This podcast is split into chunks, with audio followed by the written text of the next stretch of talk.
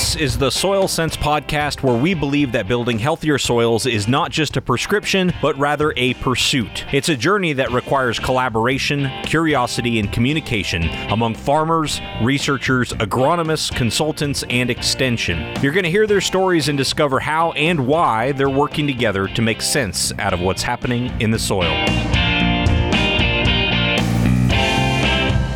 There, welcome back to another episode of Soil Sense. I'm your host, Tim Hammerich. On today's episode, you're going to hear from four different farmers and one crop consultant about their perspectives on tillage.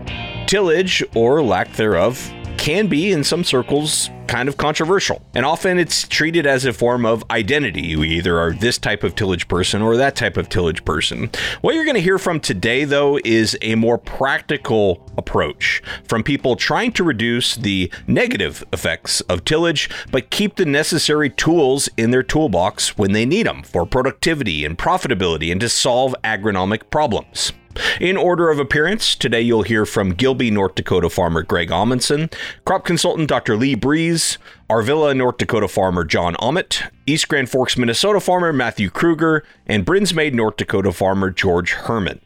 All of these interviews were conducted at Agronomy on Ice back in February. We were in the very popular Anheuser-Busch Ice House, so there will likely be a little bit of background noise from time to time on this episode, but the content is worth sticking around for.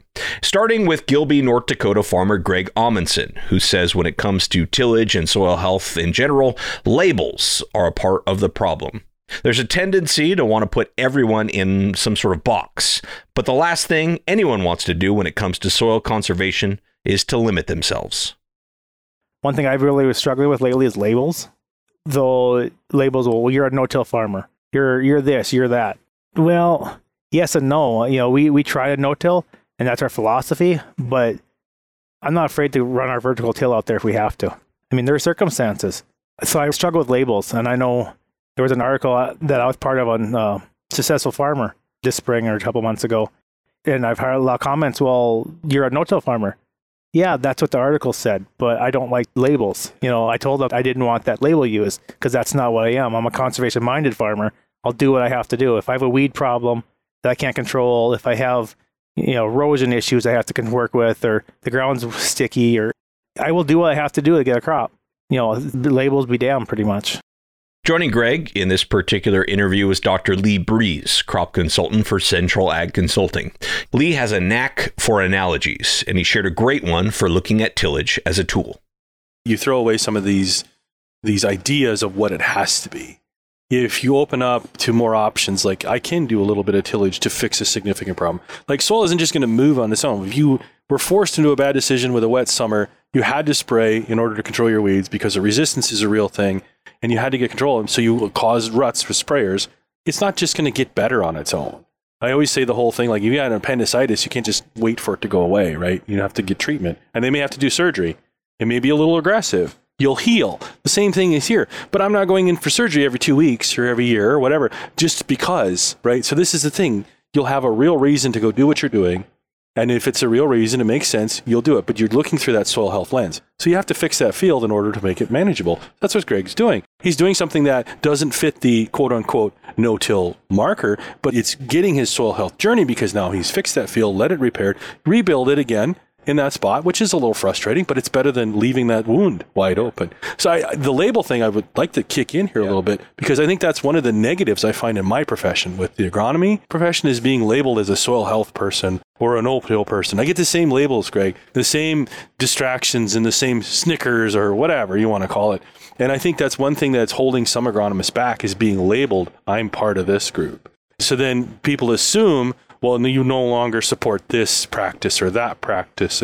No, I support diagnosing the challenge, finding the right solutions, putting them into practice at the right timing, whatever they may be.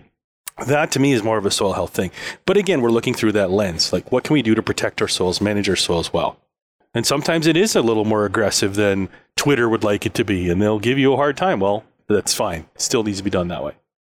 And Greg says this is generally how he approaches his own soil health by looking at what a field needs in that particular situation, in that instance, and providing that while managing any of the so called side effects along the way. Lee explained it really well. I mean, it just, I, I hate being classified in a box because then you feel like you're limited to what you can do. It's sad, but that's the world we live in. Well, they'll see you hook onto the cell and go, Oh, I thought you were a no till farmer. What are you doing? I am a reduced till farmer. I have to go fix a problem. And I'm not afraid to use the right tool to do it. So, yeah, it's for that, you know, if we have to do something like that, we'll do what we have to do. But on the backside, we're always thinking, how do we remedy this, what we just did? How do we make it better? Now, we had to do this little bit of disturbance, or we had to till this field, or do whatever we had to do here. But we're, we're all conservation minded. Okay, well, we had to do a little surgery here. We don't want to impede things. We want to keep moving forward. We want to heal. I struggled with labels early on. This this idea that I'm not doing it the right way. I'm breaking the rule. You know, I'm not really genuine or authentic with our journey. And I'm like, does authenticity matter?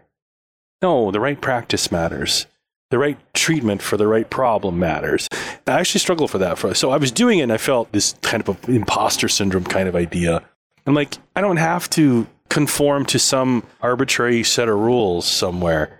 The goal is reducing your erosion, managing your salinity, whatever your goals are, and to do that through that soil health lens while you're protecting your soils. As long as you're accomplishing that, then it opens up to multiple discussions, multiple options. And just like Greg said, we're doing the right thing in the right place, but we're looking at, okay, how do we get back to where we were? How do we repair these things? We had to repair it. How do we help it heal? I think that's a really great way to put it.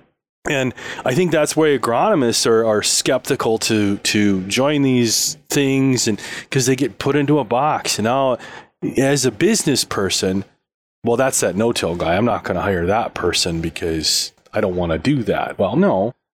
Who wants erosion? Like I don't know anybody that wants erosion. And so if that agronomist can help you reduce your erosion, you don't have to be a no-tiller, but let's work on these problems. So I think that's one of the things holding back my profession. Now, to be clear, both Greg and Lee are vocal advocates for building healthier soils. But as you heard, doing so in a practical way that's right for each individual situation.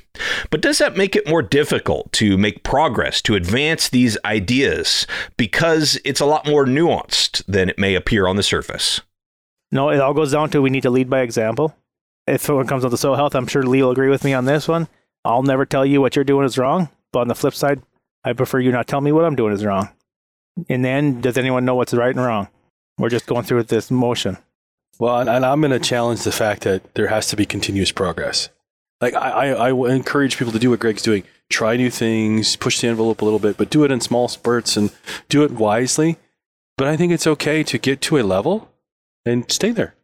I don't know that there has to be this what is the next thing? What is the new thing? I, I think once you get to a level that you've addressed your major issues, that may be fine. You know, so if you're not really identifying specific problems, I hear a lot of people say, Well, I've kind of addressed all my problems and I kind of got that. So what do I do next? I'm like, keep doing what you're doing.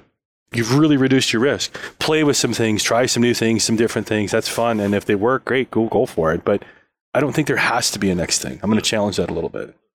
All right, and speaking of this uh, leading by example and finding the right balance of soil health practices, immediately after sitting down with both Greg and Lee, we sat down with a couple of other farmers, John Aamodt and Matthew Krueger, to ask about their approaches to tillage. John Aamodt farms near Arvilla, North Dakota, and sells channel seed. He also happened to win our prize of the day at Agronomy on Ice. He primarily grows corn and soybeans in his rotation, but says he does some minimum till, some no till, and some conventional till. Because in farming, he says, there's no one size fits all solution. As I was visiting with Abby here before we started with this, you know, I had mentioned that it's kind of like the moldboard plow. It's not a one size fits all tool and tillage whether it's no till to full till is not a one size fits all tool either. So i think that the biggest thing is for each operation each individual each piece of ground is deciding what's best fit practice for you your operation and that piece of ground to not only maximize your investments your returns but also to you know minimize your footprint on what you're leaving behind you know? So uh, and there's a fine line you know economics play into a large role of it there's lots of things you know? Do you have the equipment to do it? Do you have all of those things that you need? And the answer is most farms you can't have everything. So you you try to do the best you can manage that and and try to find where that line is in the sand for every operation. And i think greg said it best previously you know like don't dig on me and i won't dig on you you know? It, but you know i think everybody should strive to do better because we are stewards of the land and we hope for many generations to come that they're going to make their income off it. They're going to feed the world off of it. And the only way to do that is to make sure that it's still there. And joining John for this interview is Matthew Krueger, who also doesn't put himself in one box when it comes to tillage, but says generally he's more of a minimum till farmer. Him and his family grow corn, soybeans, wheat, and sunflowers in East Grand Forks, Minnesota, which is in the Red River Valley. We definitely are more minimal till as well. Um, we used to have sugar beets in our rotation, and I think once we got out of that, that helped out a lot with allowing us to be minimal till. I mean, it's it's not widely embraced in our area. It is kind of the weird thing, and it's never going to work. You're never going to get planted. You have to get that dirt black as it can be because it's got to get warmed up. And now we're on probably our third or fourth year of being pretty much like we harvest the corn and we don't touch it. Like we will go right into it and plant beans next spring, and that's it. When I remember years ago, before then, we would DMI it, which a DMI is a digs like 18 inches in the ground. I mean, it, it flips the soil, and um, we do that. And I think we'd hit it with chisel plow too. Like we just try to get as much black as we could.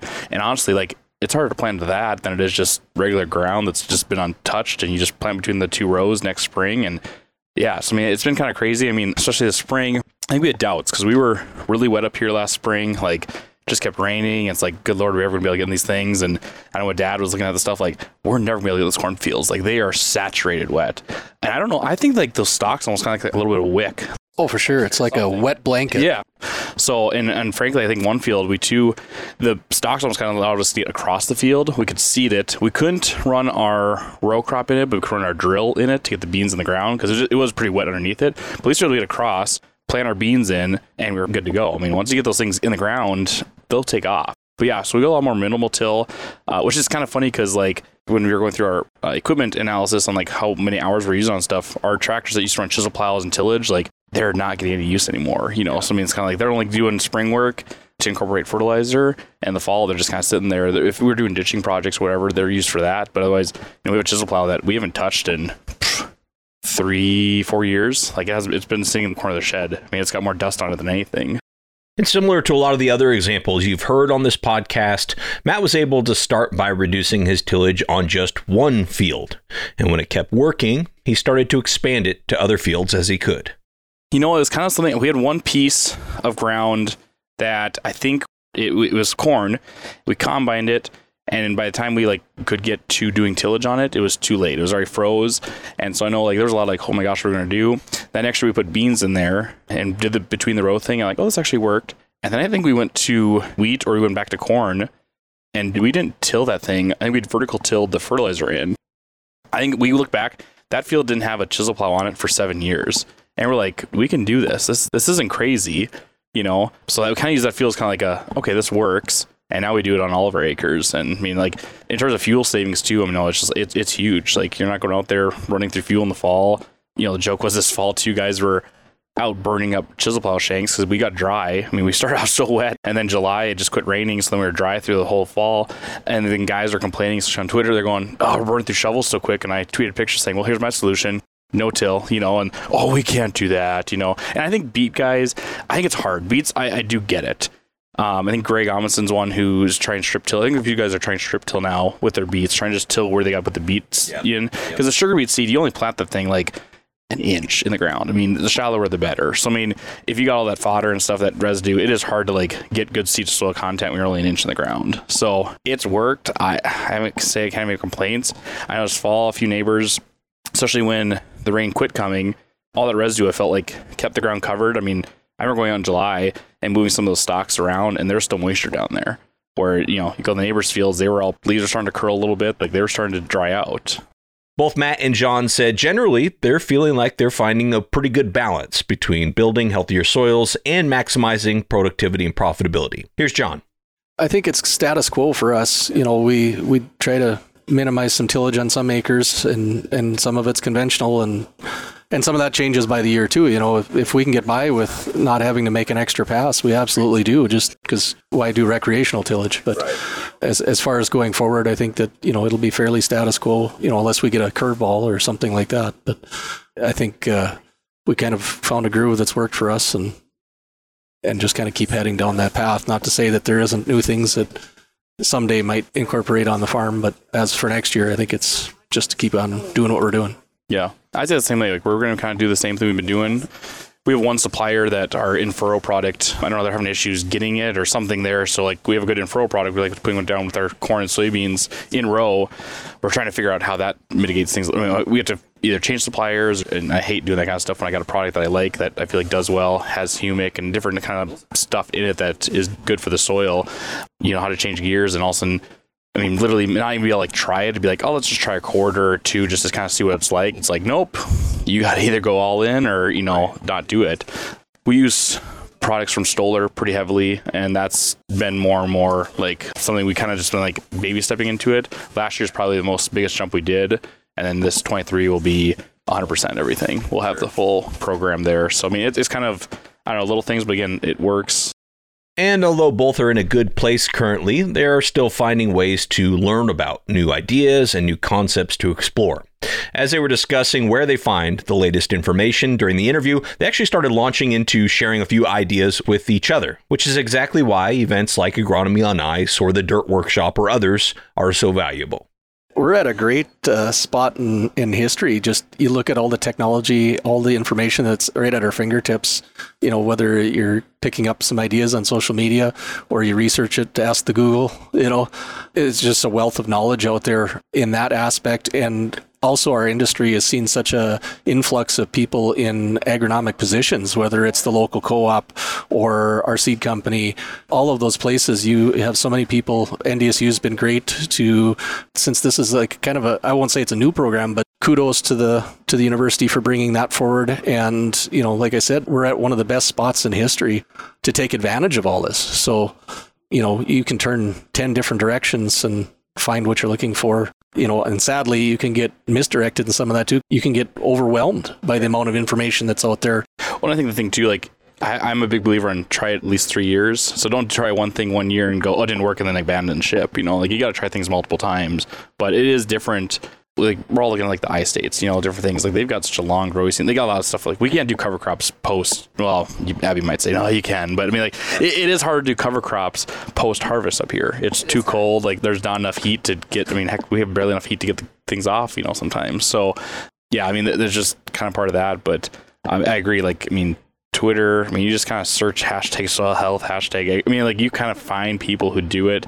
You know, you find someone like Abby who's see who she's kind of talking with. You know, reach out always to, like I said, collaborating and saying, "Hey, I have this problem or this question. Who can you help me out with?" I think you find generally in ag a lot more willingness to share information right. than you do like in small business world a little bit. But even like I got a friend that they bought a let's see, I think they have a 12 row strip till machine. So I kind of told them I'd like to just try it and be like, hey, can I rent it from you or you know hire you to come down and and be able to have that resource of, of someone who's like, yeah, absolutely, you know, like either a we'll bring down the machine. Um, he farms about an hour north of me. Well, I guess it'd be an hour. It's probably like 30 minutes north of me driving. So for him, driving a tractor would be about an hour, hour and a half. But being able to either you know work collaboratively that way so then a you're not having to go out and spend the capital you know kind of going like well, i want to try this but man i want to go spend a hundred plus thousand dollars on my machine to try it and if it doesn't work you know what happens there being up here too we're 22 inch rows i know what john's farm is we're 20s 20s oh how do you spray? Can I ask you? Do you go at an angle? Yep. Okay. Angle or across the rows. Yeah. We we are in 22s, and I hate seeing corn like getting smushed or whatever. And so this last year we just went at angles because I just like we have to do this. And Deere guys didn't like it because our technology should hold you on the row. And I'm scrolling in here, but yeah, I just got curious. On, I was joking to the guys that have 30s. I'm like, oh, you have so much room to do things. You know, you can wide drop and you can fungicide and season all this crap. It's like, yeah, we can't do that. So yeah, the only time it gets to be kind of a trick is if you got a narrow field like a 40 or an 80. Oh yeah. And you got to try and not drive down so much. So then that's it's kind of do you just go straight back and forth and be darned the consequences because you you wind up having to kind of racetrack around and then you you know so your your paths on the side wind up getting three or four passes to get to accomplish that to save the center of the field. So it's kind of what's better, what's worse. Yeah, and I think the reason why we do narrow up here, and I think I think there was a university I just heard this on a podcast. They're talking about like they've been showing like north of wherever it was, narrow rows make sense. So you go further south, the wider rows, because I think they're also talking about like intercropping or relay planting and stuff like that. I think relay cropping would be really interesting to do, or even the um, idea of like it Abby maybe help with this a little bit. Like, almost like they have like 40 feet of beans, 40 feet of corn, 40 feet of beans, like that whole concept too. Because I mean, you've seen it sometimes where you like plant a bean crop next to a corn crop, and that first pass of the beans, you're like, dang, there's some nice beans here, you know. So what kind of goes on there that happens? But then you're going from a whole level of like, okay, how do you fertilize it? I mean, there's a whole. It's kind of a you open a big can of worms when you do that kind of stuff, you know. Well, and how much how much work do you want to make for yourself? I know exactly. Yeah, because I was like, How bored are you? yeah, yep. But I know we tried a couple years ago. I still like to try it. My cousin had a air seeder because they deep band their fertilizer, which is putting the fertilizer right in the ground. Basically, you're not spraying on top and incorporating it; it's getting directly into the ground.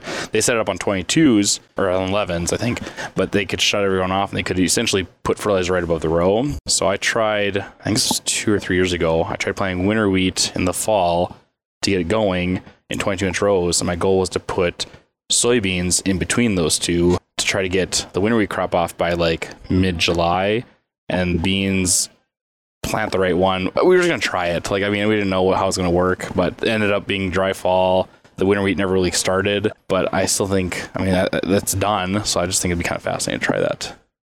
One practice that I know Matt mentioned being interested in, as well as many other farmers that I've spoken with have mentioned, is strip tillage. And later in the day at Agronomy on Ice, Abby and I were able to sit down with Brinsmade, North Dakota farmer George Herman. George farms barley, wheat, corn, soybeans, pinto beans, and canola with his dad and brother, and they've been strip tilling for about nine years now. I graduated NDSU in 2010 and came back the next year. So um, a few years later, we went to a commodity classic and looked at some strip till and did a lot of it down there. Quite a few rigs and ended up just deciding to try it. And we've strip till all of our corn acres every year since. I like it. Um, I hate wind erosion. It's awful and it looks terrible. And strip till never, never blows. I've never seen it blow, which is nice. A uh, little water erosion. I don't know if you can stop that you know, you get a hill and it will drain downhill and take that strip with it. Not a lot, and it does stay in your field, but uh, I don't, I don't know if you can stop that if it's wet or you know snow. Like last year, it was worse than normal with that spring snow. But uh, I like the practice. It looks good. Holds a lot of snow. Been yielding well. Some challenges with it. Um, I think conventional tillage is the easy button. And while wind erosion is undoubtedly one of the biggest benefits, it was actually dry weather that pushed George and his family to leave that easy button and initially look at strip till. He said a couple of his favorite practices on the farm are strip till into barley and no till into canola ground. We we grow a lot of malt barley for mainly Anheuser-Busch, I guess. So a lot of times we grow barley, and then we prefer to strip till into barley. The stubble's really nice, so almost all of our strip till will be in barley if we can. And then after corn, we'll go to pintos or canola. And we do till our corn. There's not a lot of ways around that, I don't think. I'm sure there is, but yeah. And then uh, canola, we, we never touch, which we also like. I mean, it's just seeing right into it. I don't know. Like a couple of my favorite practices on the farm, it would be strip till and no tilling into canola ground. Sometimes I wonder, I shouldn't say it, why people till canola ground. It's so nice to till in, to seed right into. So, and then after canola or pinos we'll, yeah, we no till either one of them into wheat or barley again. So the following year, we almost, we never till our pinos either. We're definitely not no till. We're not. I maybe consider minimum till because we do full tillage on some, no till on some, and strip till, and then maybe some minimum till. So a little of everything. And since we know a lot of you listening are curious about strip tillage, Abby and I asked George to describe to us his strip till setup. It's a 2510S Deere, 12 row 30. So it's a 30 foot and it has shanks with coulters that kind of mound it, I guess. So, and we use anhydrous and then dry fertilizer with, with an air cart. And now that George is going into his ninth year of strip tilling, I wanted to know what he likes most about it, what's working, and where, if anywhere, he still wants to improve. I like the placement deep and right below the seed. I think sometimes it takes a little while to get to it, and then you see it shoot up a lot. I have not seen a reduction in fertilizer. Maybe someday, but our yields have been good though. But we still use like a 1.2 pounds per bushel, which I think is high, especially when you go south. But maybe it's a short season. I'm really not sure. But I've heard like 0.6 to 0.8. which is a lot lower than we have to use. All right, well, that is going to do it for today's episode. Agronomy on Ice was such a great place to capture different perspectives on soil health. What I hope came through on today's episode and each one of these interviews was that every one of these farmers and consultants in Lee's case is finding the tillage practice that optimizes soil health and productivity for each individual field in each individual circumstance. And for that reason, it's not helpful to apply labels or identities around these practices practices, but instead to find the best approach for your situation with soil health in mind as a consideration for the overall system. Kind of like surgery. I loved Lee's analogy there. Thank you so much to our sponsors of this season of Soil Sense the North Central Sustainable Agriculture Research and Education Program, the North Dakota Corn Council, the North Dakota Wheat Commission, the North Dakota Soybean Council, the North Harvest Dry Bean Association, the North Dakota Barley Council, and Anheuser-Busch. If you're getting value from this podcast, please leave us a rating and review on Spotify or Apple Podcasts, and share your favorite episode with us on Twitter using the hashtag SoilSense. We'll be back with another episode of Soil Sense next week.